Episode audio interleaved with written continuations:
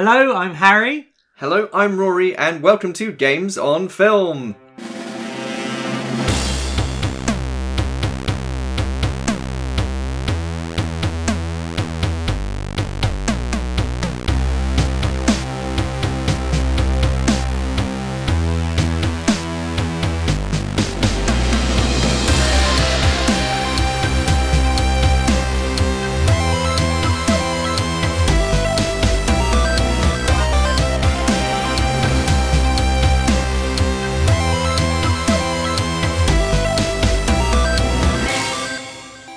Thank you for joining us for this new episode of Games on Film, and it's an episode of firsts. Hmm.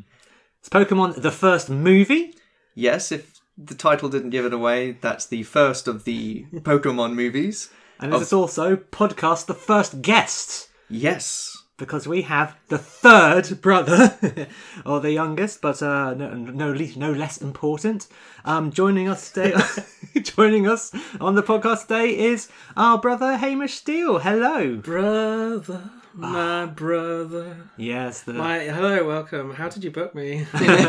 yeah, um, my original name was Harry Three. 'cause Yours was Harry Two. Yes. you were, were in in our parents' efforts to create the most powerful Steele brother. um, and who knows? We'll just have to have a little battle later, I suppose, to work out that. But thank you for coming on and being our first guest. We, we don't have you on just because of you know, brotherly love or anything like that. Um, you're also um, maybe out of the three of us more uh, or of a poker expert, aren't you? You are Pokedextrous. Poker first. poker first. Yeah, I think so. Even though I always think of it as something you introduced me to, Harry. I I played the first game. I played since the beginning. I definitely played the first game, but as a dyslexic boy, I remember my experiences of Pokemon Blue being a lot of pressing A through talking sequences and then being mad that I didn't know where I was supposed to be going. Okay. But I loved the cartoon and the card, uh, the trading card game. I had loads of toys.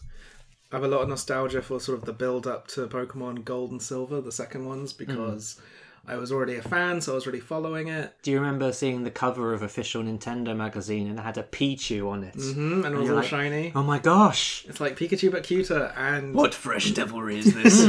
also, I I have a lot of memories about it in regards to my friends because it was very popular uh, with my friends at school. so the first game came out. Well, I mean, when, about ninety six. But when did it come to the UK? Even I always think ninety eight. 98 okay so around about the time the film i think was re- released in japan i think it came to the uk in about 99 maybe So my friend Sam Jones, uh, not the actor who portrayed Flash Gordon, um, he didn't hang out with a eight-year-old boy in the nineties. He sort he also was partially in, uh, introduced it to me. He um, went to America a lot and had picked up the games or had a few episodes of it um, recorded somewhere. okay I also think because he had Sky, I was I it debuted on there before it debuted on SMTV Live. I didn't know that. But I remember watching sort of snippets of it, and because I there was no like big official guide or book or poster of anything showing all the Pokemon, I didn't know how many there were, and we both got pads of paper and made our own Pokedexes and drew in whenever we saw a new one in the cartoon and like tried to catch its name. So you're basically what poker trainer, Pokemon trainers must have been like in the seventies with their massive like Yeah, yellow, yeah. yellow page of tomes of all the Pokemon. big graph Absolutely. paper books Yeah. And they're like I don't know how what would be the analog version of a Pokeball. Doesn't bear thinking about really. All these cages around their belts with little screeching animals inside. i sort of feel like it would be like a sort of um, cat box or something you take to the vet in all every different size. I mean, this film, we'll go into it later, does touch upon the aspects of, of maybe the moral value, the moral, the moral side of Pokemon battles a little bit. But uh, anyway, but i think uh, i first encountered Pokemon, I think in that official Nintendo magazine, there was maybe a sidebar about stuff in Japan, and it said, "Oh, there's this game called Pocket Monsters, which has come out," and it's like, it's not monsters in your pocket; it's something entirely different. um, Yeah. And yeah, they were just had some images, I think, of the bots up for that, and The it's just ripple like, effects from- who knows what this um, craze in Japan when it will hit hit Europe and uh, hit it did. Yeah. I felt very hit. um, one of the things I loved about that time being a Pokemon fan, which I didn't appreciate at the time, was it was the last, or maybe the biggest time where games had a sort of mystery to them. Um, I remember feeling kind of disappointed when uh, the Nintendo magazine we always got came with a poster of all of them, and I felt like that had kind of shattered a little bit why I loved Pokemon because I really didn't know uh, how many there were or every single stat and detail about every single one. Hmm. Whereas now when Pokemon games come out, they advertise all the new ones, and there's often very little content that hasn't been in a trailer. So it became less discovery, more ticking boxes, really. Yeah, But I, I feel that way now playing Pokemon Go because my Pokemon experiences, I I mean I was aware of all the original Pokemon, but I don't think I actually ever played Red and Blue myself. I played Ruby, I played um what was the 3DS one? Why? I think I Yeah. played Pokemon Why? Pokemon Just Y. why? X and Y. uh, and I played that one, and then everything else has been sort of osmosis and other variations like Pokemon Puzzle League, Pokemon Stadium, Pokemon Snap, mm-hmm. um, all those games. So playing Pokemon Go now, when they introduce quote unquote new Pokemon, which is just older ones, but I haven't seen before, I'm hmm. kind of getting the sense of discovery when I see little bit something I haven't seen. It's a little bit like New Simpsons, which is now like 20 years old. Hmm. Yeah, there's more new Simpsons than old Simpsons. There's more new Pokemon than old Yeah, that's true. I don't know. I'm st- I still consider myself a Pokemon fan. I've played the most recent games. I've played every of the main franchise.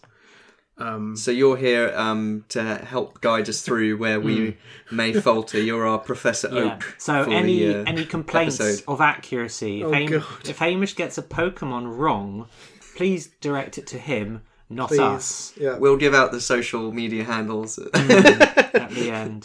Thank you. Um, just my experience briefly um, on Pokemon. I played the games I think up till Sapphire, although I think my my pleasure with them had, was cut short when uh, I left my copy of Pokemon Gold on the plane on a family holiday, and I lost all my high value Pokemon, my Mew, my Mewtwo. It was pretty traumatic. Imagine losing a puppy, but you have three- 150 of 300 puppies on a plane. Um, yeah, you get how I felt. So- Cruella de Vil's quarantine storage. yeah, but um, I think Hamish before we were recording was telling me there's gonna be a new Pokemon game for the Switch, and I think that'd be a good time to jump in because it sounds like it's going to be a, a bit of a reboot, and it'll get rid of that whole problem where uh, everyone's been hoping for a new Pokemon game, like open world or just just as like as good as a home console game. Um, and with the Switch, of course, you you've got that now. So um, exciting times ahead. Yeah, I think I think in even in the modern games, even though there's they've taken a lot of steps forward, there's a kind of sense of oh, it's Pokemon, it's meant to be a bit dated Or it's like kind a, of it's like a mobile game, really. in- yeah, in a dismissive it, way. It, it um Well, when I played Pokemon Y, I just got frustrated with how archaic the menu system Yeah. was, and you, you say that's been quite revolutionized due to competition from other monster because I gathering think um. I think when Pokemon first came out, it had a lot of competition from things like Digimon and uh, I guess Tamagotchi. From a parent's point of view, they're very similar. Um, Pogs. and uh, Pokemon kind of killed them off. And I think for a few generations, as we call the different iterations, mm-hmm. it did get a bit safe. But definitely because I think Yokai Watch is the big thing in Japan. Pokemon Sun and Moon, the last one's definitely up their game in a lot of ways, but I think there's there's room to do that again. So here we are, we're at the first Pokemon movie, and we wanted to start early because there are currently something like 20. Is that correct?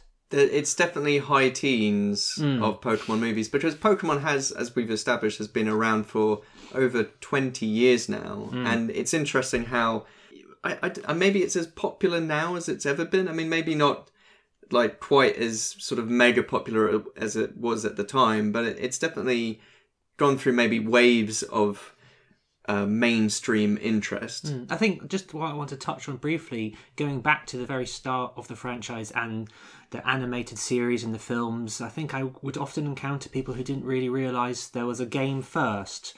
The conversation would often be, oh, there's a game as well, and no, it's inspired by the games, and that could maybe cite why it was so popular because I don't know, it was, it was just like a franchise all of a sudden, and so maybe these waves of I think modern day Pokemon fandom in at large knows there's there's definitely the games are as important, if not more important, than the rest of the franchise. Hence, Pokemon Go and things. I think also Nintendo's realized in the last few years with Pokemon Go and some of the cosmetic changes to um, Sun and Moon that they've now crossed over into a time where they can profit both off the franchise and the nostalgia for it. And so that's why I think in the last game in Sun and Moon there was lots of like Alola forms, which are these new forms, but they were exclusively of the first 150, and they're the ones that get mega evolutions and all this extra stuff. And I mm-hmm. think I don't know. I think that's another reason why it keeps Do, going. do you think hardcore Christians who don't believe in evolution like the Pokemon games at all? Well, that was a big thing at the time. I don't know if they care anymore. There's much more heinous things these days. I, Like I think they may just they um view it as just a fantasy thing like a Pikachu is. So Well, I think Harry Potter happened, and that sort they all chased that instead for a while. Yeah, but and there was a lot of, drew a like- sigh of relief. there's lots of video footage of uh, late '90s pastors saying, "In this game, there are demons you, you must capture and control to fight." And um, yeah, that's true, isn't it? Uh, yeah, you can't, can't lie. Not, they're not wrong. Pokemon, plural, are incredible creatures that share the world with humans. Each has its own fighting abilities. Some grow and evolve into even more powerful creatures. The children are developing relationships with all these Pokemon creatures, little reclusive, power filled monsters. But wh- why should they carry these monsters in their pocket? So, so Pokemon is a game that teaches children how to enter into the world of witchcraft, how to cast spells, how to use psychic phenomena, how to put to work supernatural powers against their enemies, how to fantasy role play. Pokemon World is a world of the demonic, of the satanic. But while you might not take it quite seriously, I assure you that demons take it quite seriously. Satan takes it quite seriously. Your children need to know there's a devil and he hates them and he wants to ruin their life. But what's interesting about Pokemon series of films in relation to video game movies is that it's very much working as an adaptation of the games, but also the TV series. Yeah. So it's sort of working at in two different ways, uh, more so than maybe most uh, video game movies would be. So this be, feels very much more like a big screen chapter in the TV series. I guess it's just like spreading out you know, different types of mediums, isn't it? So Yeah, but I mean, we all watched the Pokemon TV series, Yeah, as we as we mentioned, so we were kind of clued up um, with that before we went to see the actual movie. Well, interestingly, I was reading um the the Wikipedia for Pokemon, the Bulbapedia, and um it said that the fir- the first film came out before Mewtwo was properly introduced in the TV show.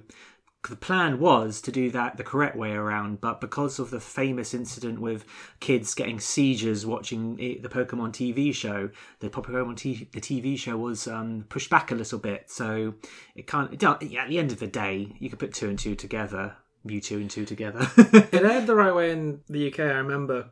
I remember the build up to the film really distinctly because the show was Pokemon was part of a thing called SMTV Live, which was a kind of morning anarchic studio thing with Ant and Dec And Cat Deely. and Cat Deely. Fucking shut up! you might have seen her before. Um, and uh, they really like. I guess from some point of views, they might have seemed like they were taking the piss out of Pokemon a lot, but like to me, it made it all feel really important and special and part of a big hype. And I remember them showing a clip from the movie um, before it came out, and in the show itself, there are kind of small little build-ups to the film. Yeah, I think we actually watched on January 1st of the year 2000. after Millennium Eve, I remember us watching Pokemon on SMTV Live. Um, the breakfast of the new millennium. I think I think one thing Hamish is highlighting is that this show um, they didn't just say and now the cartoon. Either side of it, they bookended it with little fun little skits about Pokemon. So um, I thought that was really good. It's quite similar to the Mario Super Show thing where Hmm. they had like a live action Mario say, "Okay, now watch the cartoon." like I'm gonna go read the newspaper. I got Mario a needs toy- to read the stories. a toilet which won't flush. This is going to take about twenty minutes. um, yeah, the, the actual strife of an Italian American being a plumber in New York. Uh, speaking of uh, firsts, as in first movies, I think this might be my very earliest memory of going on Internet Movie Database, and Okay. Wow. because I discovered Internet Movie Database, and at, I was at college at the time, and I thought, oh, I can learn about films before they even come out. And I read the plot synopsis, and I remember seeing you later in the evening, Hamish, or, and I was like, I've learned all about the Pokemon. It sounds really sad and hardcore and dangerous, and like and it was. people die and stuff. So I guess maybe we can talk now about the film proper and hmm. and our original viewing experience, which hmm. is we all did see it at the cinema, not necessarily all together, but I remember going to see it at Wells Film Centre. And picking up a special edition Pokemon trading card, um, which everyone got with a ticket to the movie. One of those things that were sold to you as extremely rare, but because it's, I think it's still the highest grossing anime in America. Yes, I, I did actually have a quick look, and it is the sixth highest grossing anime film worldwide of all So- time. More, more likely, if anyone has any Pokemon card, it's that one. Hmm. Yes, I think most people ha- would have had that Pokemon card as opposed to um, any. So it's it's. Do do do, do you think there are people who still pull that out when they're playing Pokemon trading card? I'm not sure it's Tournaments. competitively viable. I would like to see if it shows up on eBay what price it's fetching now. So yes, we're all Somerset boys, and so uh, we went to we all went to the small little Wells Film Centre, which is still around and still lovely. I saw Famous for being where Edgar Wright Oh yes, uh, learned where, how to where- projectionist. where we're from is where Edgar Wright grew up, and uh, he also worked as a projectionist in that cinema. So I, I thought I'd seen it with Hamish, but Rory was reminding me I actually saw it with one of my other friends. Pixar do this all the time. A lot of animated films do this all the time um, now, but. What Pokemon the first movie has before anything kicks off is a little feature called is it Pikachu's Summer Vacation? Yes. So this. Yes, a vacation was had. so my my what we decided to do today was to to honor the cinematic experience was we watched Pokemon the first movie together but we preceded that with watching Pikachu's summer vacation and my memory of this was that it was quite sort of I don't know brain meltingly uh, awful Here's the thing: it gives literally no concessions to the parents whatsoever. You'd think the makers of this of these two little films um, would would try and just give something for the parents. But, Yeah. but for the first twenty minutes, it's exclusively Pokemon running around on on an unsupervised vacation. Um, I just was thinking, who just lets their animals if you had a dog or something, who just puts a dog in a park and thinks you'll be fine, and and Especially some of the other dogs are like 20 feet tall. and we find through this Breathe fire. adventure, this venture, none of them, a lot of stuff happens which is not fine.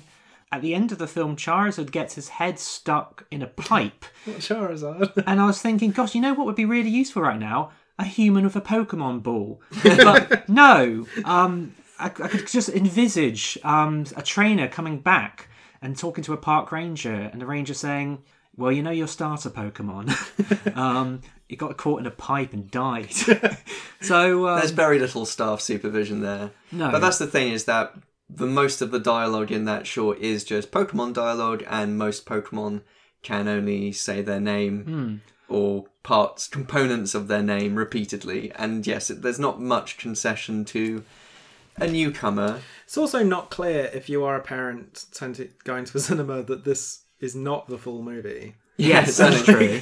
it's like oh god and like there's no uh the it's more like a little series of skits so it's not like it's building too much No. so there's no like telling that this is just like the end of the first act But these skits are interspersed with very trippy, peculiar sort of intertitle sequences in which just a Pokemon will appear and maybe do a little dance, hmm. I mean, and then it'll just like carry on with the action. it's like Austin Powers and Ming T, you know, but more psychedelic and more weird and, and vaguely upsetting sometimes. and they're also not they don't divide scenes yeah, they're not just- transitional. they just No. they just interrupt appear everything. in the middle of a chase scene things trying to justify you just to give a little bit more screen time.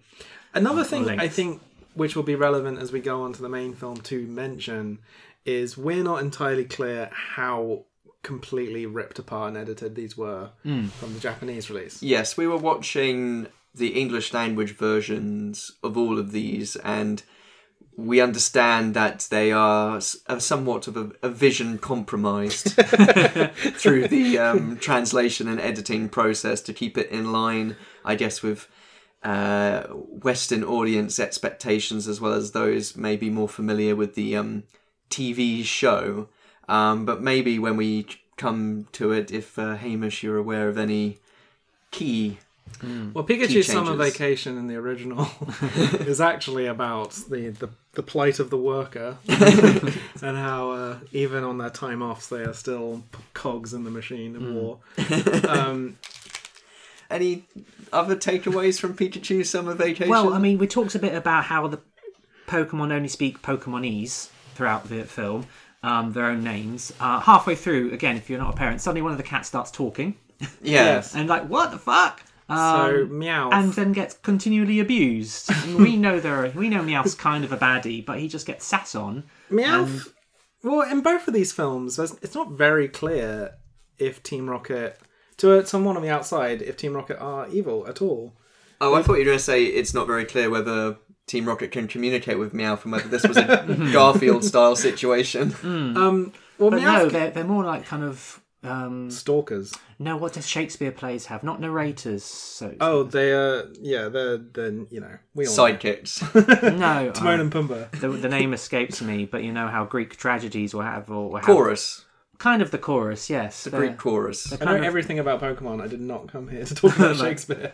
Well, you know, they come hand in hand. But I just last thing I want to say about um, Pokemon Pikachu's summer vacation uh, and this whole subject of Pokemon just speaking in their own names. You ca I kind of forgot. We sat down. I hadn't watched any Pokemon for a while. I forgot just how cute Pikachu is, and it's really easy to see why he became the mascot. And there should be a big shout out to the person who voices Pikachu. And I've been looking for the notes. What was her name? Otani. That's right. And you know, you've got like Vin Diesel doing I Am Groot and getting a bit of plaudits for it. But you know, you, you've got all these actors, these voice actors doing Pikachu, Pikachu, Exeggutor, Exeggutor, all that stuff. And they managed to convey quite a lot. Meowth. Yeah. Meowth, meowth, meowth. Shout Pikachu- out to the voice actors. Pikachu is very cute, and this is obviously Fat Pikachu era. Yes, little um, round electric mouse. His Pikachu. design has shifted over time. Hmm. So the But very how have they? But how have they? Just on the way Pokemon speak, because you see four of the new Pokemon, well, the bad Pokemon who sort of encounter um, Mm-hmm. our hero Pokemon, um, and they're all having a real jolly laugh, and they're all like sort of schnabble, schnabble, schnabble. They can all understand schnabble. each other. Meowth can understand all Pokemon. Yeah, it's just it's just very strange how they how they can all understand each other. See, we will talk about it on the main film. There, there's a there's a sort of thread in the film about Mewtwo working out if he's a Pokemon or a human, and like how people treat those two types of people differently. But Meowth kind of has the same issue, and like he's part of. He gets treated like he's part of the human team. Yet there's an implied element to Pikachu Summer Vacation that he was dropped off at the daycare with the other with their snake and their poison ball. Sat at the kids' table. Yeah, it's probably probably quite frustrated by There's it. there's an episode of the um of the TV series, isn't there, where Meowth it's all origins. Meowth's origins and his backstory and how And he came to be hu- talk. it it it actually kind of complicates things in some ways because every time, like in this film, when Mewtwo starts like sort of talking, everyone's like, "He's a Pokemon, but he can talk," and then it's usually psychic Pokemon can do stuff like that. But Meowth learned how to talk just through like willpower. He just Yeah. like learned how to talk to impress another Meowth. So Oh. can all Meow- all Pokemon do this? yes, but they just don't put in the work. They're lazy. But the ultimate message, I think, well, one of the takeaways from Summer Vacation, which I think plays a little bit into the main feature, is um, so this whole all the action's been monitored by some Pokedex CCTV or something, doing research about Pokemon's rela- Pokemon relaxing, and um, it says by their nature, Pokemon prefer cooperation rather than combat, and considering all they do, all humans make them do is fight, and actually they prefer just hanging out and reconstructing damaged. they like building Well, houses. I mean, it might be one of those things where, um, you know, if people weren't around to farm cows, cows would die out. And if people weren't forcing Pokemon to fight, what's the point of them? I. I didn't. I didn't really think that through. I fight, Well, if- therefore well, I no. am. I guess what I'm trying to say is that if if Pokemon just if all animals on the planet got on and got on. didn't fight, then they'd all die out because they would starve. Are you suggesting that you're gonna open a zoo where you put every animal all in the same enclosure Yes. and just expect them to get on? But it's like when you get those, um, you know, I've got nothing against vegans at all, but you get some, you get some vegans who don't feed, who want to only feed vegan diet to a meat-eating animal, and then the animal gets really uh, ill. And I did not expect to go down this route, talking about Pokemon the first movie or Pikachu Summer Vacation. so the next thing we watched was Mewtwo Origins, and um, what's it called? Mewtwo Origins. Oranges? Mewtwo Oranges. Anyway, I I was just le- leave it I as there as that be the actual title. I know things, but I'm waiting for you to do Okay. your spiel. I so I counted in Pikachu's holiday. It's twenty minutes long, and there are no Pokemon deaths. it, Mewtwo Origins. It's uh, ten minutes. Three Pokemon cease to exist, and a little girl. Um, you could say it's, it's definitely darker than what came first. So how was this shown? Because this what, what Pokemon Mewtwo Origins is a sort of short ten minute uh, film, which was was that also shown before the first movie? So, Hmm. this was part of the film in the Japanese version of this film. This is how the film starts. Right. Okay. It was cut from the Western version of the film.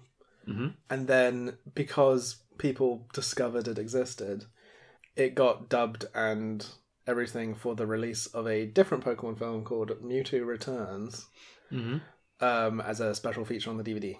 Right. So we got the Pokemon the first movie, but we thought to be completist, Yes. at least as much as we could, because we were watching English language uh, versions. We thought let's uh, have a look at this. Yeah. Let's watch the unrated version. Yeah. And so this little sh- short piece kind of colours the Mewtwo Strikes Back main feature somewhat. Today, my colleagues will reach the site where an ancient civilization may have created a shrine to Mew, the most powerful Pokemon to have ever existed, now believed to be extinct. Giovanni is financing the expedition. When he learned of my work in the field of cloning, he agreed to fund my research, but only if I would try to create for him an enhanced living replica of Mew. I had to agree. All he wants is to control the most powerful Pokemon the world has ever known. I, of course, want something more. Much more. So what's the plot of this ten minute? Well, um, we've got um, some explorer or researcher, professor type dude. Do we do we remember his name? Uh, he's called Dr. Fuji and he is in the games. Okay. Cool. Okay. But he's on an expedition in, I guess, some South American or equivalent, some Sa- sort of jungle. Yeah. Kanto, which is just next to South America. But- Um, and he's on the quest to find Mew. He is paid by Giovanni, who is Team Rocket's boss. Yep. Although that doesn't really get mentioned in the film. so, so, I- so I was trying to just. This isn't really addressed in the film either. He obviously wants. He says multiple times he wants to create the most powerful Pokemon ever, but for what purpose? I couldn't work out what he would do with the most powerful weapon, uh, powerful Pokemon ever. Because in a film such as this, you talk about them being a weapon or something. But uh, the scientist says, and he's, as he's going through Safari, Doctor Fuji says, I want to be able to cheat death effectively. And I can imagine him telling this to Giovanni, and he's like, Nah, I just want the most powerful Pokemon ever, please. He just wants to beat ten-year-old boys Yes. from getting his badge. in Pokemon battles, yeah. Yeah. So um so a little bit nebulous what Giovanni wants. He just wants he's just he's got a catty a big catty strokes. He's basically Blofeld, isn't he? So So this Doctor Fuji is on a quest to find Mew, uh, who was worshipped as some sort of Pokemon god by an ancient civilization. But considering Mew's supposedly so hard to find, it, it doesn't half stick its face in everyone's business the whole time. that's kind of. Can you imagine though if there was a mythical creature who's impossible to find because he's always behind you? Every time That's you like think, Doctor Who. every mm. time you think you see something in the corner of your eye, mm. it's a Mew. Mm. And every time you hear mew in your head or next to your ear, it's a Mew. Giovanni wants to create a super mega Pokemon using Mew, the DNA of Mew, but Dr. Fuji, his reason for wanting to clone Mew is so he can clone his daughter. Yeah. I think this this, this His reminds dead me. daughter. This reminds me a lot of um, it's Astro Boy as well. Um, it's slightly different. It does seem to be quite a lot of uh, Japanese uh, pop culture revolving around recreating something that is dead in another form. I'm also thinking of Godzilla versus Biolante. Is that also Yeah. the ne- nebulous of the He wants to create. He wants to clone his daughter, so he mixes her DNA with Godzilla's DNA, I mean, you know, we tried everything. and nothing. We've tried nothing, and they were all out of ideas. yeah. so this short film, uh, have you got anything else to say about the film? It really just establishes. Well, yeah, it just establishes so Mewtwo is is created as a clone of Mew and does a bit of psychic communication with Amber 2, who's the dead doctor's no, who's the doctor's dead daughter. And yeah, I guess it sort of just establishes that it's it lends some sort of existential crisis as to who am I, what am I, Hmm. do you how, why know- was I created? Do you want to know something? I've only just worked out Why is she called Amber? why she's called Amber 2. It's because of Mew, of Mewtwo and stuff. Oh, she's called. I. I thought you were going to say she's called Amber as a reference to Jurassic Park. no, that I was gonna. I, I was gonna No, work that just- out later. So she was.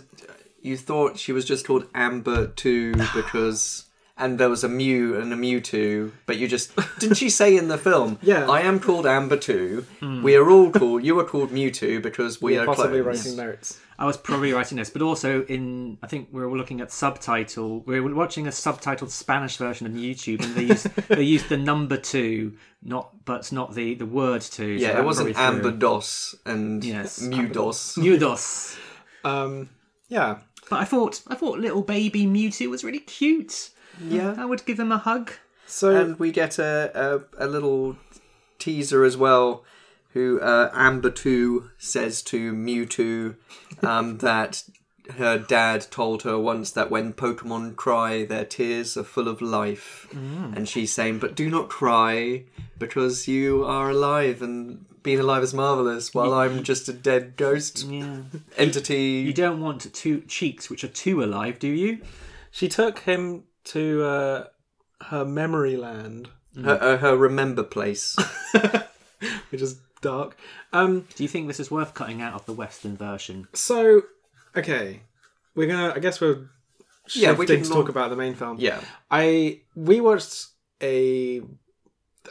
The Western version is very, very, very edited, and I can see why in a lot of ways, and in other ways it's a bit sad. But if you imagine that this ten minutes is in front of, literally just at the start of the film we watched, mm. yeah like a It's pre-credit like- sequence it's like half an hour before we meet Ash or anybody. Mm. yeah So part of the reason why Pikachu Summer Vacation exists is because all right kids now you got 20 minutes of like misery and death. Um, it's kind of bizarre. and like I was thinking when watching cuz they cuz if you put them together, the rest of the opening of the film is a continuation of that, and it you follow Mewtwo for I think about ten minutes mm. Yeah. again. So it's twenty minutes in total of you meeting this villain, and I and one of the reasons this was cut out was they were worried that we liked Mewtwo too much. The the film didn't have a clear enough villain.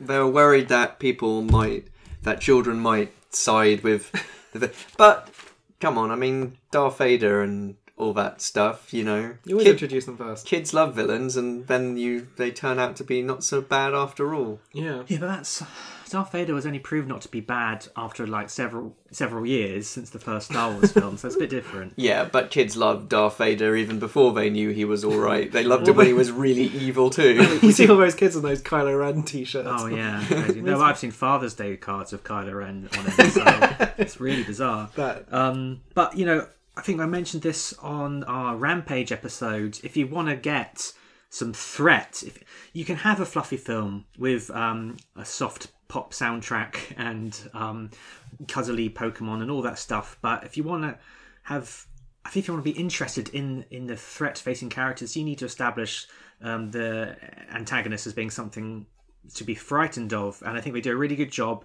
with the menacing music at the start. It's got a really good score. I the the imagery of him in his armor and with all the broken glass around him and things, he looks legitimately scary. Mewtwo sort of breaks out and goes full anime. Mm, full Tetsuo. Lots of yeah, exploding glass and destruction, and blows up the whole lab, killing all the scientists I mean, inside. the scientists had them coming because literally the first thing they say is, "You, you are you are you are made by us, and we're going to test on you forever now." and and they're toasting their success. So you, could you tell us the difference between the Doctor Fuji of the ten minutes that were cut and the to- Doctor Fuji of like the brief moment we No, I thought him? they're the same. Oh, no, but not. like the, I mean, the fact that time is put into this film to kind of make you believe in this person who's doing this to get his daughter back, Mm. and then in the actual movie, he's just like, "We can't wait to experiment on Yeah, you." true. He doesn't. He's forgotten about his daughter, but perhaps, but maybe he just got so excited from excess success. but I, I- I think maybe it's a, a case in point of how in movies we see all these villains, but we don't get their sort of human backstory, and you know this is showing actually how you know even people who work for bad people or bad uh, organizations and things, they've uh, they've all got their own story. They're all the hero of their own story. Though it's a bit like Austin Powers. no one ever thinks about the family of a henchman. No, but even though this section is greatly reduced from what the initial Japanese film was, it's still very lengthy sequence. We're about five minutes in, and, and Mum is probably wondering, "Where is Pikachu?" It's like, where, this is all this. Where's you know Jigglypuff? we just had 20 minutes of his holiday. he's on holiday. I think we can deal with Pikachu uh, not appearing on screens for a bit. I just had a. I remember at the time seeing it and realizing, I, I felt like the stakes had been lifted just through the way, even just through the way that this film looked, like the really dramatic lighting and the music. That this was more important than the events of an episode. This isn't your granddad's Pokemon. no, but the animation and music and everything is a step up. There's some interesting shots. Still And- kind of a step down from most movies. I mean, you, you know, I'm just trying to think of any any of the threats which happen in the TV show, and it's usually Team Rocket have made a hole and, and put some dirt over it, mm. and that's the that's the, the threat they have. It is quite similar though to the games where you spend a lot of the time your main fight is against other kids and then mm. it's like okay now go kill god and like you know i've got several gods in my pokemon computer next to a few electric mice. So it does feel like the games in some ways. Uh, Mewtwo, it can talk, or at least can communicate psychically, and um, he sounds a little bit pinky in the brain. He's a little bit, I'm gonna take over the world. yep. He gets he decides to go in lead with Giovanni shows up on his in his helicopter and says, "Okay, I know you don't trust humans at all because they created you and we're going to experiment on you, but trust me because we can be partners in business and I can Well, he- give you a cool mecha suit." He says I can teach you how to harness your power, and I'm like, what experience do you have being a psycho rage um, genetically modified kitty? I don't know. Well, he can teach him by You don't just know anything about him. I know he's got a very useful carry handle on his neck.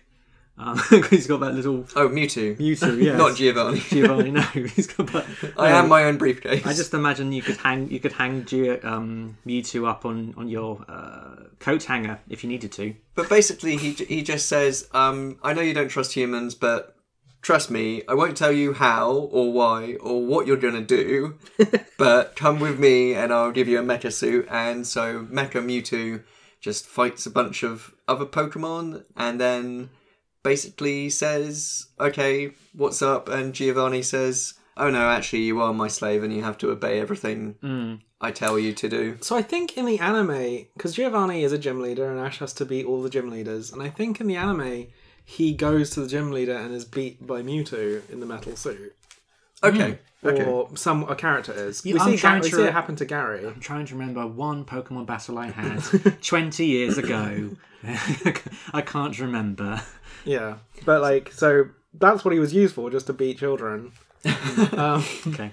So yeah, it kind of sets up the whole humans versus Pokemon central conflict. We cut to a picnic.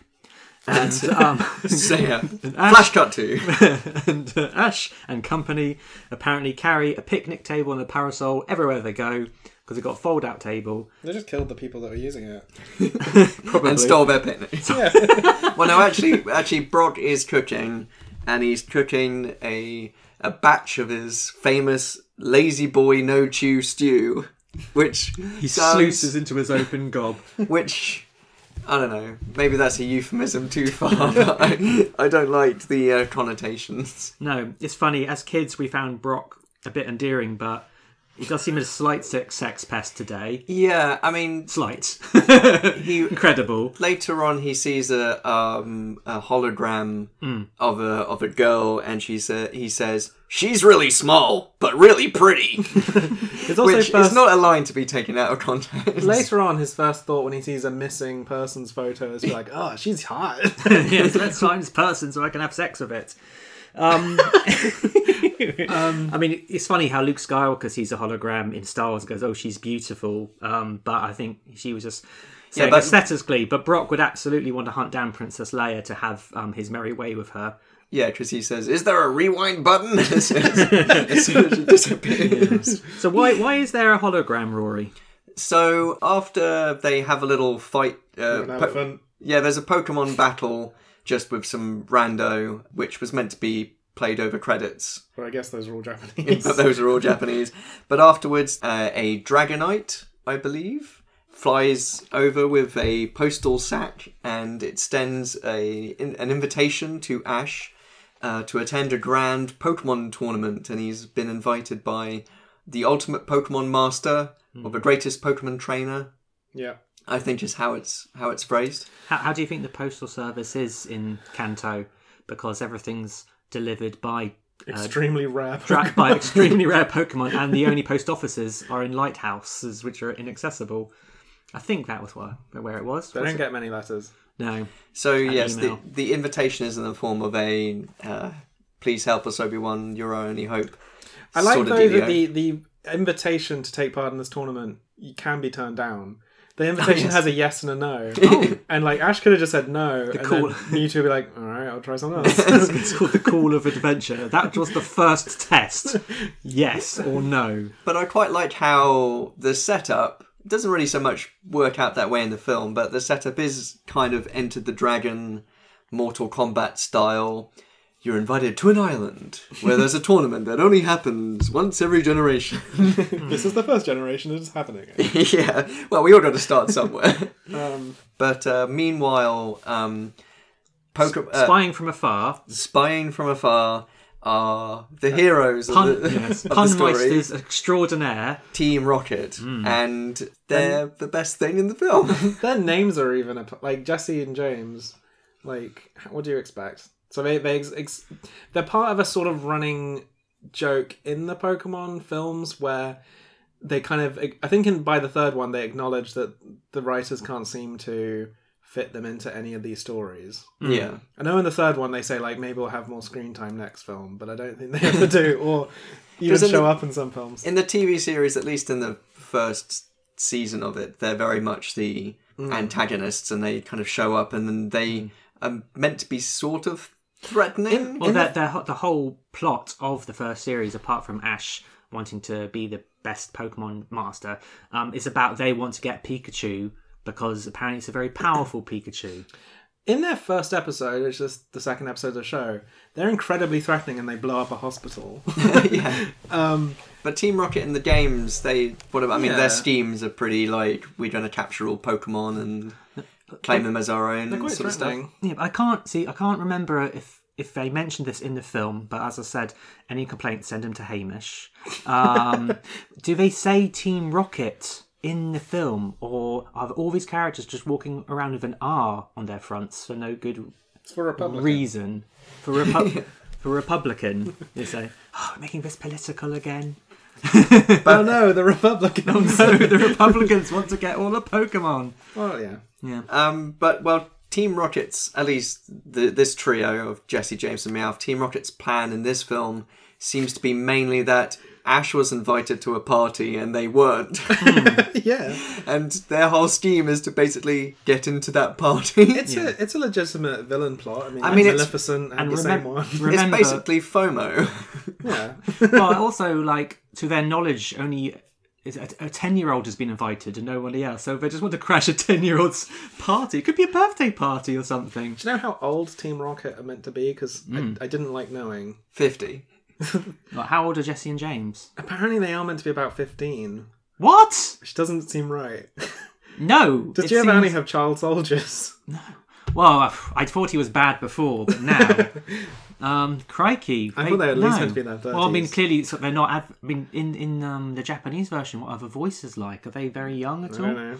At least in the English language version, they do have a whole range of great puns and Oh my dialogue. goodness! It sort of dries up a little bit towards the end, but they, They come reuse out. a couple. they really, they really hit some home runs from the off. My favourite, I think, at the start was they're watching um, Brock cook the the meal, and Jessie whips out a frying pan and says that, you know, well, what what about I cook?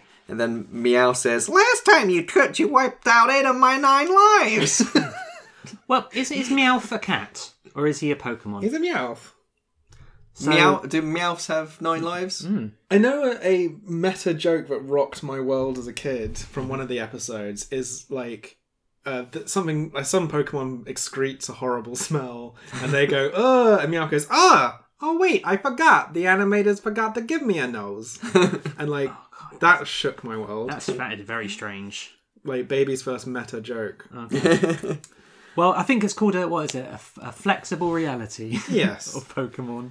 Rather than not having a film at all, they decide to accept the invitation from the quote unquote most powerful Pokemon trainer in the world, and they go to a harbour. And while on their way, Mewtwo decides to um, start a storm. Not good yeah, one. he he whips up a storm, and and later it's revealed that only Pokemon masters he would have bothered fighting against could have got through a storm, Mm. which seems a little bit like, well, that challenge doesn't really, it's not really transferable skills. Mm. He's like a week old. Like give him a break. Because all he's ever going to attract are like sturdy Pokemon trainers and Vikings, apparently. oh yes. because Yeah. um, the storm um, hits while we're trying to find out whether or not any boats will go to New Island, where the invitation came from. Um, we have the harbour master, um, who I think might have been dropped on her head as a child because she. I mean, I even sadly didn't write this down because I just sat there slack jawed at the screen. But the police force arrive and say, um, "Here's the harbour master saying what we what we can do about the boats." And she, who did she cite? She sort of says that. uh, Rather than quoting any kind of meteorological information or Just saying referring there's a to storm. just saying there's a storm, she says it's just as the prophets foretold that a wind of water would uh, surround us or Yeah, she said the winds of water will and this is the change of the earth. And then Officer jenny goes like, "Yeah, so that's the reason you can't go outside." and then we meet Harbour Master one more, one more time, and uh, she's conveniently forgotten she made that prediction when She definitely is in a different Pokemon movie plot. Yeah, she. Meanwhile, some ancient water Pokemon adventure with like the other Pokemon trainers. She's the like this is the red version, and she's in the blue version of the movie. Someone link cabled her into the wrong movie. Yeah, the, so some of the Pokemon trainers say, "Well, I don't care about boats. I'm going to take my water Pokemon to this island." Pokemon. Sorry, continue.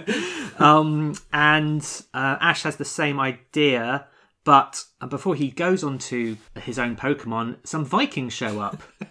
And I didn't know Well, who these yes, Vikings were. They're wondering I how. was fooled by their disguise for a, a good length of time. They're wondering how you know what boat they can take, and then yeah, longboat comes up, and um, some Vikings of dubious accents just appear. Do you did you write down anything they said? Something like. Um, we'll get you.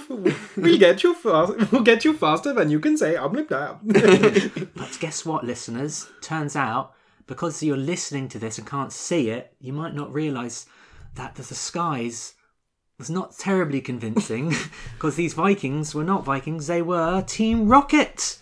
And, Wow. um, but you know, we were giggling. We were giggling about this now, aren't we? I remember the first time they ever did a disguise in the show, they looked exactly like themselves, and I was convinced because they'd never done one before. But then, it, yeah, sorry, it, I get I get fooled more than you'd expect. They do like. There are some interesting disguises that they wear in the in the TV series. So the main thing is that Jessie will always be the man, and Je- mm. James will always be the lady. yeah, there's some. I guess they were. Yeah, the Vikings. They were sort of indistinct in in that in that department. But There's um, something funny about these Vikings because we all know Vikings didn't actually have horns on their helmets. did these ones have horns? they did have horns. Oh, okay. yeah. Of course, then Ash said, like Misty says, I didn't know there were Vikings anymore, and he says, I heard they mostly live in Minnesota. Mm. Is that the joke ba- hmm. about the Minnesota Vikings. I assumed Oh. it was a sports team. Oh, I thought it was verbatim from the Japanese translation, but I was wrong. which is an odd joke. But also suggest there is a Minnesota in Yeah. the Pokemon universe. with Minnesota God, Vikings. that has real repercussions. One of the better. Well, that was an odd joke, but uh, just beforehand, you have Jessie going, "Stroke, stroke, stroke. I think I'm gonna have one."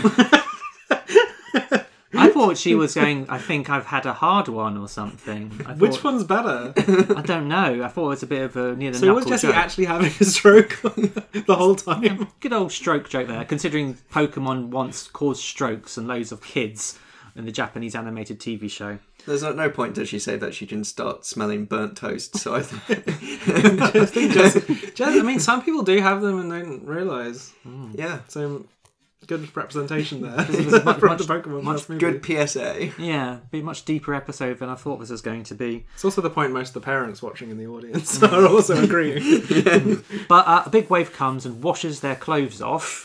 Um, or at least Jessie and James's clo- uh, Yeah. Viking clothes, and they but they all end up using their Pokemon to get to the island. the island of Doctor Mewtwo. the island of Dr. Mewtwo. So they end up. So they end up on the island, having been knocked off the boat, and um, they find some other Pokemon trainers there. They meet the nurse Joy, who is actually under the control of Mewtwo. yes, the missing Nurse Joy, Yeah, but they don't. which Brock was uh, creeping over at the, at the Yeah. harbour. And he I doesn't think- stop. Does he try anything when he meets her in the flesh? I think he's trying something. he's always trying something. Emphasis on try. Yeah, so um, they all meet up, and everything seems kind of cool and groovy for a little bit, and then uh, Mewtwo arrives. and Yes. immediately starts acting menacing. Uh, they immediately a Pokemon battle is initiated, and I did wonder: is this an official Pokemon battle? Can you just like attack um, your hosts with your Pokemon, with your Gyarados? Well, I think they're a bit surprised that he's a Pokemon himself. One of He has to act menacing because he looks like a weird nude cat man. With Just a, his literal tail between his legs. Do you he's, think? he's like a skinless cat from the cast of Cats. oh god. Not skinless, sorry, hairless. Actually, yeah, uh, both pretty bad. Well, you get people who like to dress up as rubber dogs, don't you? And I wonder if Pokemon has a sort of the Pokemon universe has this problem where there are people pretending to be new types of Pokemon in the bushes. Maybe Well, there's an episode on it. I'm sure there are Pokemon furries. Oh. I mean, there are in the real world. Yeah. So. I imagine it would be just the same. in Send your Pokemon. your thoughts up on furries in the Pokemon world, hmm. please. Yes, please tag Harry in and Yes, please. Wizards and Pokeball images and all sorts of things, please send my way. But we get into the meat of the story. I, I guess it's I guess it's Team Rocket who does most of the discovery. Yeah, with Jessie's bomb. Yeah, I actually wonder how much information Ash and his friends actually uncover about any of it because the audience is told. Does Ash think Team Rocket have drowned um, I think he hopes that. um, after the boat sequence? Because dude, I can't remember if Team Rocket because Team Rocket do their own thing, and so Ash and Brock and Misty they come to the island and Team Rocket aren't there. Yes. So yeah, they just They don't walk think. off with Nurse blasted Joy, again. and then later on, Team Rocket kind of emerge from the water, and then they stumble onto a laboratory. onto a, a laboratory, and they find out all about the crazy cloning Mm. machine. yeah. Were Team Rocket ever ever informed of Giovanni's plan? I, I guess they're quite low on the Team Rocket food chain. I know that in the anime they do not because they are the ones to see that thing blast out of Oh, the thing and they don't know what it is. But I think at the time this was released, Dolly the sheep was in the news. Oh, it's very I guess that was topical. about mid 90s. Yeah. And this was sort of around that time. So I guess cloning was on the agenda, whether or not this actually that bled into the movie. And people were scared that Dolly was going to be used to take Hmm. over the world. the most powerful sheep ever. yeah. Um, Dolly too. Is this the the point where they use the phrase "clone sim" at all? um, yeah, they get into some pretty, you know, Pokenstein Yeah, and I've not written down who said clone sim, but I'm assuming it's Team Rocket. Yeah. Yeah. But the the clones that they find in the lab, they've got cool decals.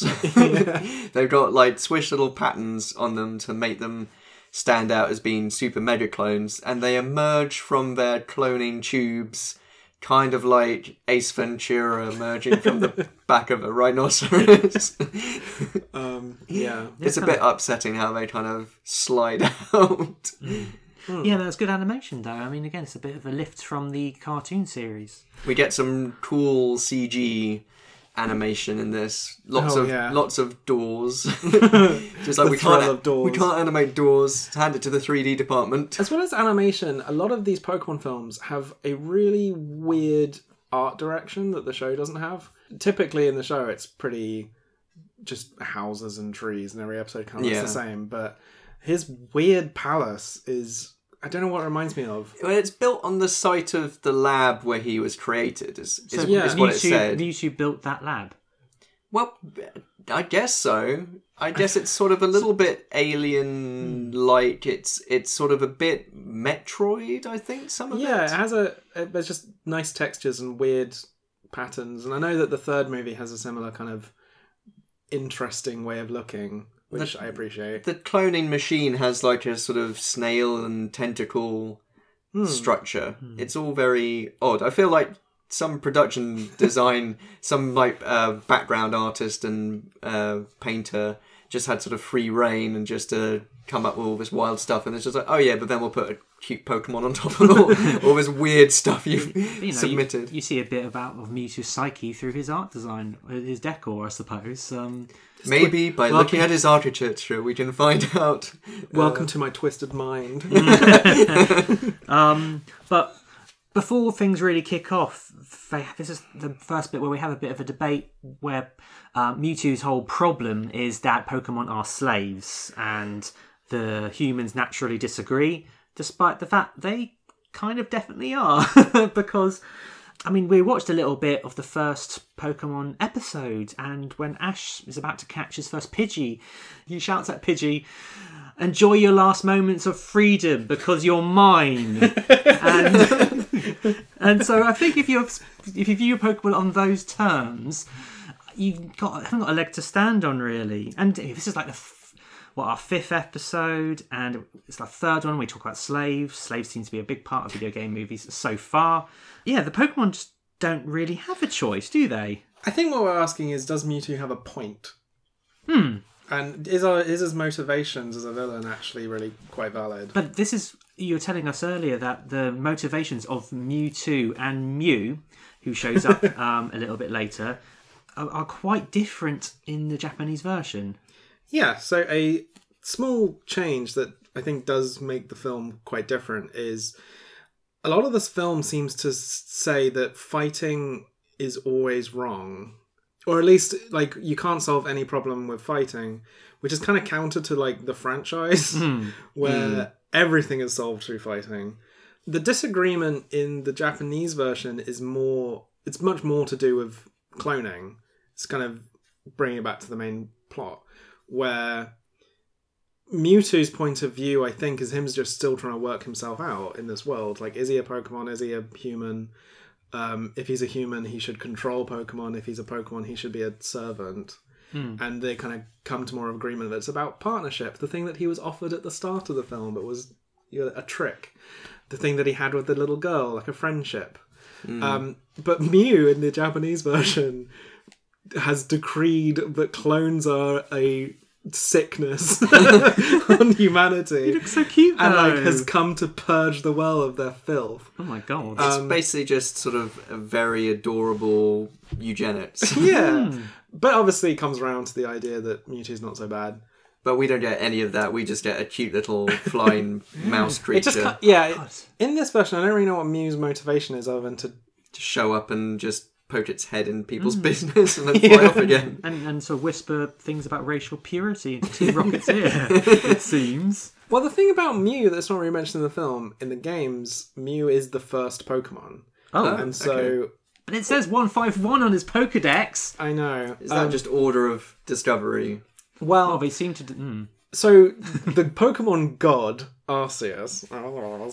So there's lots of like legendary Pokemon that came before, but P- Mew is meant to be the genetic like ancestor of all Pokemon, and that's why it can learn every Pokemon move. That's why its like stats the way it is, and also implied is that Ditto mm-hmm. is the failed experiments to clone Mew, which is why it can transform into every Pokemon.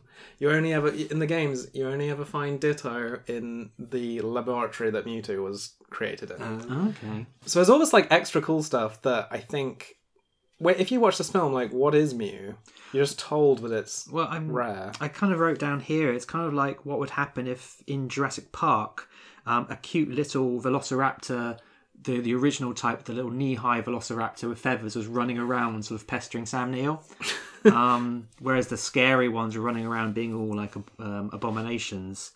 Building Becau- palaces. So all this all this kind of layered backstory of Mew and Mewtwo and Mew has been cut away just to make things a bit more clean cut. But it does, as you say, present this bizarre problem where the main message of the film seems to be you can't solve things by fighting. Let's have another Pokemon battle. um, Well, they seem to have a real separation between the two. Interesting. The game, the games themselves have tried to deal with this issue as well. Again, sort of badly in Pokemon Black and White. The evil team in that game wants to free Pokemon from the seemingly slavery of being used for battle, and they make the villains way too sympathetic, and you're you're going like, oh wait, what? But they also have them beat up Pokemon and do evil things so that you hate them anyway. And they also have this whole like, we want to be the kings of the universe, and you're like, okay, sure. well, that's what you're saying about Mewtwo. He has uh, an agenda, but they've tacked on his also world domination agenda as well, isn't it? Yeah, He Maybe, was- yeah, maybe he should just stick to architecture Mm. because he's clearly pretty good at it. I think he'd win lots of awards. I mean, I can see it being. Somebody had just given him like a little tin new- oh, medal. or just like you know a new cultural art center or something. yeah, I think he'd, I think that's maybe what he does. Spoilers at the end of the film. He goes off to do that. And this is the point where we approach the film's final showdown, mm-hmm. where Mewtwo is demonstrating his ultimate powers that he has, and yeah, is he not chasing Mew, shouting, "Why are you running?" all the while firing shadow balls. Why are balls you at him. running? Why are you running? Pretty much. I mean, a a while this has been going on, um, he's trying to capture all the other trainers' Pokemon, and he sends out an army of floating Pokeballs, and Yeah. and try and captures them all. But then, you know, they all get released and escaped, and now they're all clones. So now Hmm. there's an army of Pokemon clones versus an army of Pokemon original versions. G1. Uh, yeah. Um, but actually, but you just going back to the, the Pokeball drone sequence or whatever, it is a bit of a scary sequence when the Pokemon are being chased by little floating devilish Pokeballs, and this is famous. Not famously, I, I got it on IMDb trivia, but this is the only time where our Pikachu gets trapped inside a Pokeball because he's absolutely against that sort of thing. For reasons best known to the Pikachu. to Pikachu and Ash and things. Again, oh. they're not slaves. Just one doesn't want to be put inside a Pokeball. that's sort of established from when we watched a bit of the first episode just after watching the first movie because we had a bit of a pokemon session mm-hmm. and Pikachu um, needs as much screen time as possible. Is mm. the reason. that's that's the reason we need to sell more plushies hmm. pikachu is very adamant at that point that doesn't want to get into the pokeball and outside of the pokeball pikachu stays. So anyway we have clone army versus regular army and despite mewtwo demonstrating his incredible awesome powers and flinging giant massive pokemon across stadium ash thinks he can stand up to mewtwo and decides to try and punch him Well, we're trying everything. We haven't tried throwing a ten-year-old boy at him yet. So yeah oh no, my one weakness, a child's fist. But so Ash gets flung into the sky, but is saved by a Mew bubble in this. Yeah, no one uses the Pokemon attack. Bubble. Oh, is it Bubble Beam as well? That's There's another Bubble one. and Bubble Beam. Oh, okay, yeah. All the bubbles. When Bubble's not enough. You were actually telling me how certain Pokemon can't do certain moves. um, well, the series is plagued with Pikachu just like killing um, ground types with his electric bolts, even though they ground uh, electric does not even Well, affect. could, could that just not be that, po- that Pikachu's at a higher level and has more experience points than the ground type Pokemon he's fighting? I mean, it did cross my mind that eh, for all these people talking about the most powerful Pokemon ever, um, isn't that just the one with the, you know, your, your mate always had this flippant ace in the hole that they'd use to destroy you playing He's still probably a level one Mewtwo. A level I suppose that's the scariest thing. So there is a big Pokemon fight. Every, like everyone's fighting their clones And to then this drippy, some, drippy. Go on, sorry. so to some beautiful music. Yes, Um, brother, my brother. Um, which uh, what was the band in the credits? I didn't write it down, but it was like kind of blissful sound of souls or something. It didn't. It didn't not just go.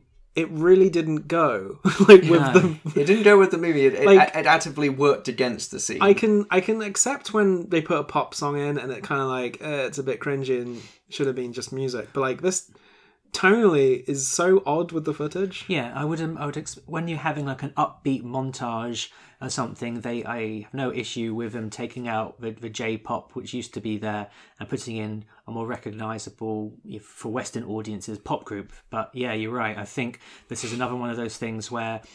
I think the scene itself probably had quite dramatic and upsetting music when they were fighting, and that does come in later. But it's just really just shitty. It's just they just couldn't get the rights to Immigrant Song. No, Um, I was thinking maybe it's because it's too upsetting, and I was like, I don't remember this from a kid.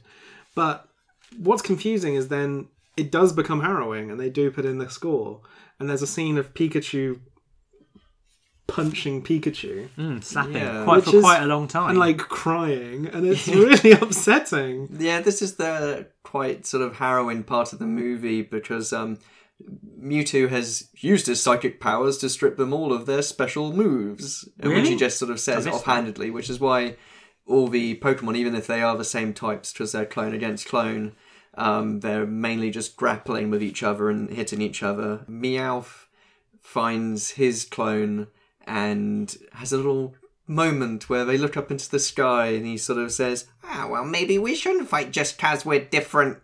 That's um, a bit which is- cack-handed, though, wasn't it? Like- Well, I mean, I guess it's a nice m- message I mean, which gets reiterated. I guess I I sort of missed the line of Mewtwo saying we're stripping them of their special abilities. There's an implied thing in all of Pokemon that like Pokemon attacks don't really hurt. They're kind of, like f- Ash gets like blown with electricity and fire all the time, and so when they fight with their attacks, it's kind of more being pushed back and Isn't that just more cartoon logic? yeah. But it's like it's. it's it's- I mean, there. Team Rocket blasted off again and again and again, Yeah. and they still survived. So the- Maybe Jessie and James are clones from Giovanni. Ooh. And they, they die at the end of each episode. at the end of each episode, and they come back with the same memories. only Meowth knows. That's the secret I'd like to see. Yeah, But yeah, so them actually hitting each other is something you don't see in Pokemon, and it is hard to look at. but Brock says um, it's not right to fight this way, um, and sort of implying they should only fight under official Pokemon battle guidelines. When it's for money, yeah, when it's for money or, or my own glory. uh, we get to a point where Ash is like, fuck this, and um, he runs into the middle of the battle as Mew and Mewtwo are firing pr- projectiles at each other and turn him to stone. I remember this causing a lot of kids to leave the cinema. Leave. Yeah, or just like I remember hearing. Did their tear- mum like- stay? No, I want to watch the end. I remember hearing people crying and being really affected by it. Yeah, It draws it out quite a I long said when time. I and said when watching, we don't really give a shit about Ash, but like seeing Pikachu cry is something I never want to see. it's the repeated when uh, they're just shouting, Chew! Yeah, And trying he- to resuscitate He's Ash. trying to. ele- He's electrocuting him to make him alive again, and it's very sad. just it becomes you- more desperate each time. Yeah. what's what's the name of the police lady in Jenny. I just imagined Officer Jenny going to Ash Ketchum's uh, mum's house and going, uh, Mrs. Ketchum, um, I'm afraid your son was turned into stone by a, a genetic super clone and a mythical creature. Very sad stuff. The same thing happened to his father. There's a scene in the anime when Ash, Misty, Brock, Jessie, and James are all uh, get sunken in the SS Anne ship. Mm. And um, there's like a burial at sea with Officer Jenny, like saying, "We're here to mourn the deaths of like Ash, Misty, Brock, Jessie, and James. No surnames given." Mm. Mm. And like they do like shoot people shoot like they do in like a proper funeral, and it's very bleak.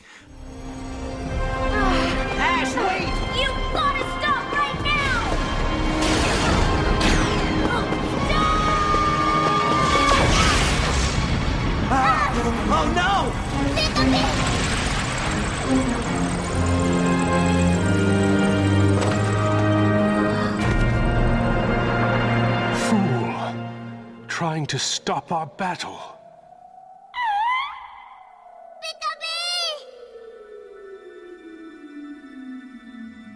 Pikachu. Pika. Pika Pee.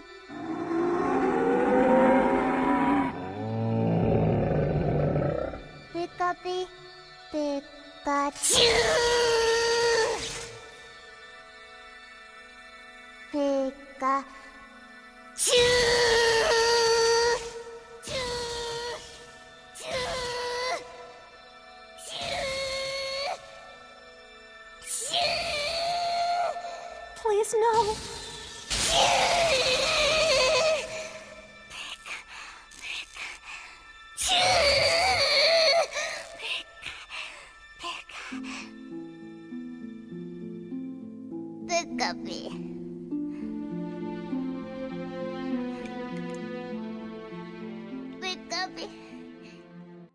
Happens is that Ash is dead Mm-hmm. by all intents and purposes, and that upsets all the Pokemon, and they start crying.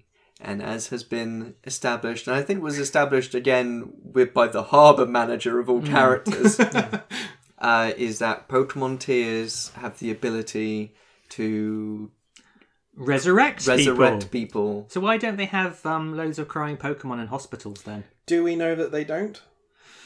Very interesting. I mean, is this basically Has anyone ever died in Pokemon? probably not since this film then? So we're now in a universe where nobody dies. Mm, Miracle Day. Miracle Day.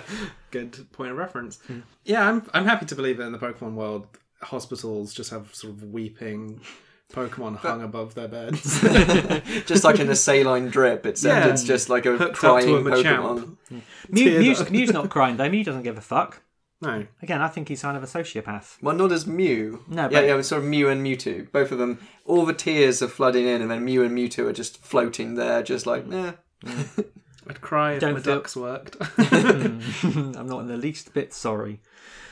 So hooray! Ash comes back to life to remain like Jesus before Yeah, him. he's now going to stay. Well, actually, he stays ten years old now for um, for twenty years. He's frozen. He's frozen like um, Kirsten Dunst in an Interview with a Vampire. Gosh. And yes, so yeah, he's he's resurrected, and um, Because we've reached the seventy eighth minute of the film, things need to be wrapped up quickly. uh, Mewtwo sees the love that Pikachu has for his master, and sees that they actually can be real friends, I'm cool with slavery now. and then sort of decides, oh, I guess I was wrong, my bad. And leaves. and he f- takes all his clones with them on a nondescript adventure. Even the non flying ones. yeah, they float around. And he sort of says, The circumstances of one's birth is irrelevant. It is what you do with the gift of life that makes you. You. I would, I would love Mewtwo's train of thought to just disappear. I'm going. you know the rest. So he's inspired by the fact that Pikachu's choice of what he does with his life is be imprisoned and made to battle. I think, like a cat, Pikachu just wants to be fed, and basically Ash is his meal ticket, and he's a bit he's more upset about that. and he gets to kill things along the way. Yeah, it's a win-win. Um, But then he says, um, Perhaps for you, these events are best forgotten. yes, and then and we're just like, What about all the life lessons we learned? And it's just like, No, no, gonna neuralize a you. non-consensual mind wipe, and he deposits them in the waiting room again, which nobody noticed. Well, he deposits everyone. It's, Yeah. he- but he everyone I thought- transports back in time. I think. I thought time had gone, but then I think maybe they're only on the island for like half an hour. Yeah, Uh, Yes, possibly. it would be a bit. It would be, an odd power to introduce right at the end because we start with him being uh, telepathic, which somehow bleeds into him being um, telekinetical. I think is the phrase when he can. Are do you, are you suggesting that they're introducing powers of his force which have not yet been established in Yes. the Pokemon universe? Pokemon's like parents can't do that? I can imagine if you could do a special move. I mean, that's in what I a- was doing the whole film with the types and the attacks not being right. I, I I guess we're meant to assume that he did just transport them and wipe their brains and Mm. everyone who was in the harbour waiting room area. Maybe he just reset the game without pressing, Mm. without saving, Yeah. just reloaded a You previous save, and everything was fine. and the harbour manager is just like, oh, I guess the profits weren't right. Yeah, she pretty much has like forgotten about those profits. because Misty actually uh, answers the crucial existential question of the film because Mewtwo spends the whole film saying, "Why am I here?" and Misty says, "I guess we're just here because we're here." Yeah, Yeah, the mystery of the universe has been solved. Misty, mystery. Misty the Mystic. So yes, we've actually learned the meaning of life via Pokemon the first movie, and you know we've been giggling about it, we've been chatting about it. I had a brilliant time watching it. So Rotten Tomatoes can go fuck itself. have you disliked any of the films you've watched? Um, I found Doom just a, a little bit meh. I think my original watch of the film in the cinema was one of the most boring things I've ever had to see. And just I had I remember just having my head in my hands the whole time. um, but I think it was better. I think I've probably seen bits of it since, but I think this was the first time I dedicated a, an actual watch to it since seeing it in the cinema. And I did enjoy it a lot more. I think it's weird. It's still got a very strange tone. It's got this very dark streak and look. Yes, the how it looks and how it feels. Muted. Do you think it Yeah. works though? It works better because we watched those two shorts at the start, so we had a bit hmm. bit more of colouring in there. I don't think it. The film works. I'd say Pikachu Summer Vacation is for the fans. But As anyone can saying- enjoy the first movie. But uh, well, the first movie is is still for the fans. But I think it, I think you would need to have an idea of the TV show a little bit, just just so you can kind of get an, a grip on the characters. Because the characters aren't really introduced, and you know everyone's What is just Brock's there. motivation in this film? Girls. yeah, Um, obviously.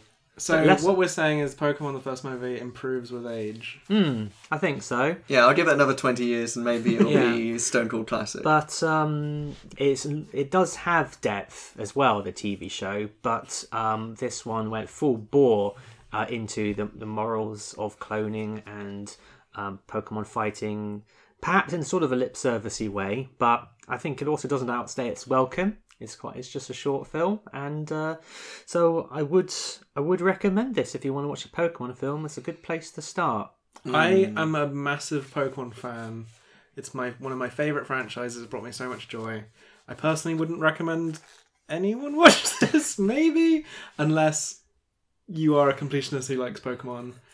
Yeah, I, I I feel like it's a struggle for anyone but the initiated. Hmm. I feel like if you wanted to introduce Pokemon to someone, you get them to play one of the games. If you wanted to introduce Pokemon in a different format, more digestible, you would show them the TV show.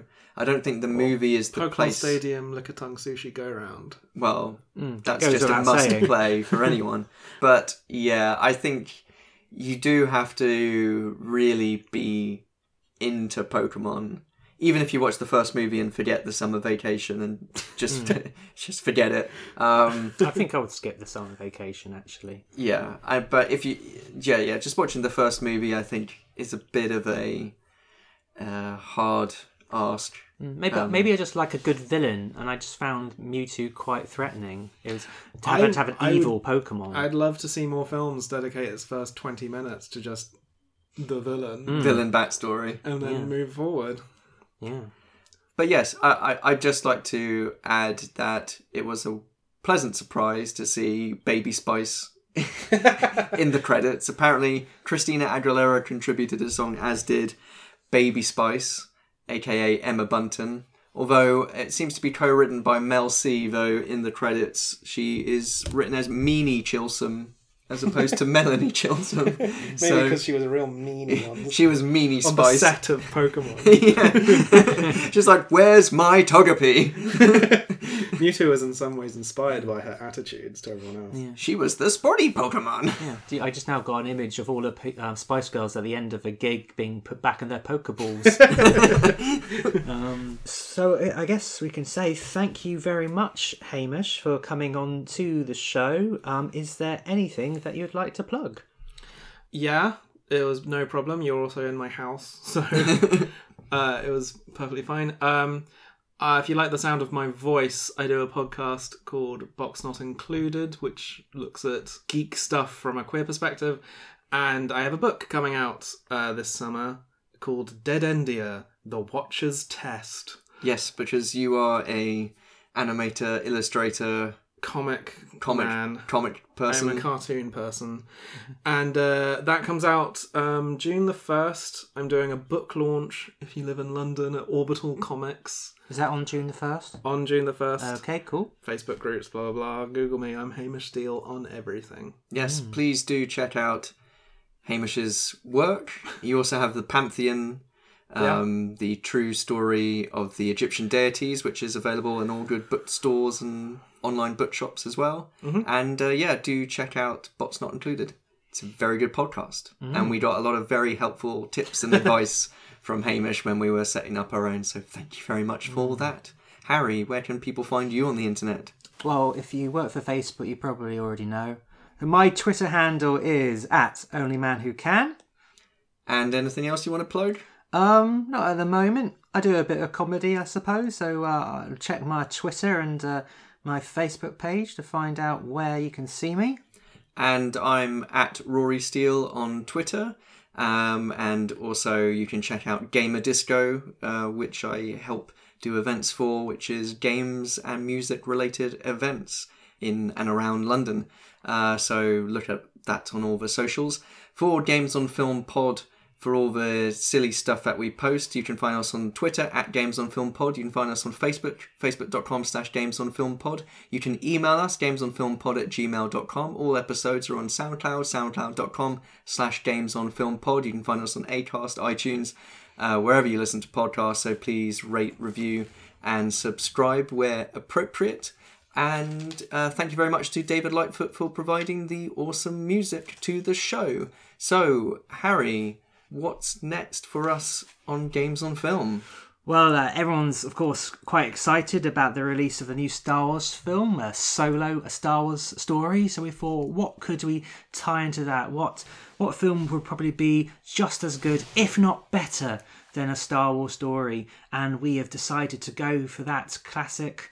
And with a tenuous link to Star Wars because of Mark Hamill, um, we are doing Wing Commander.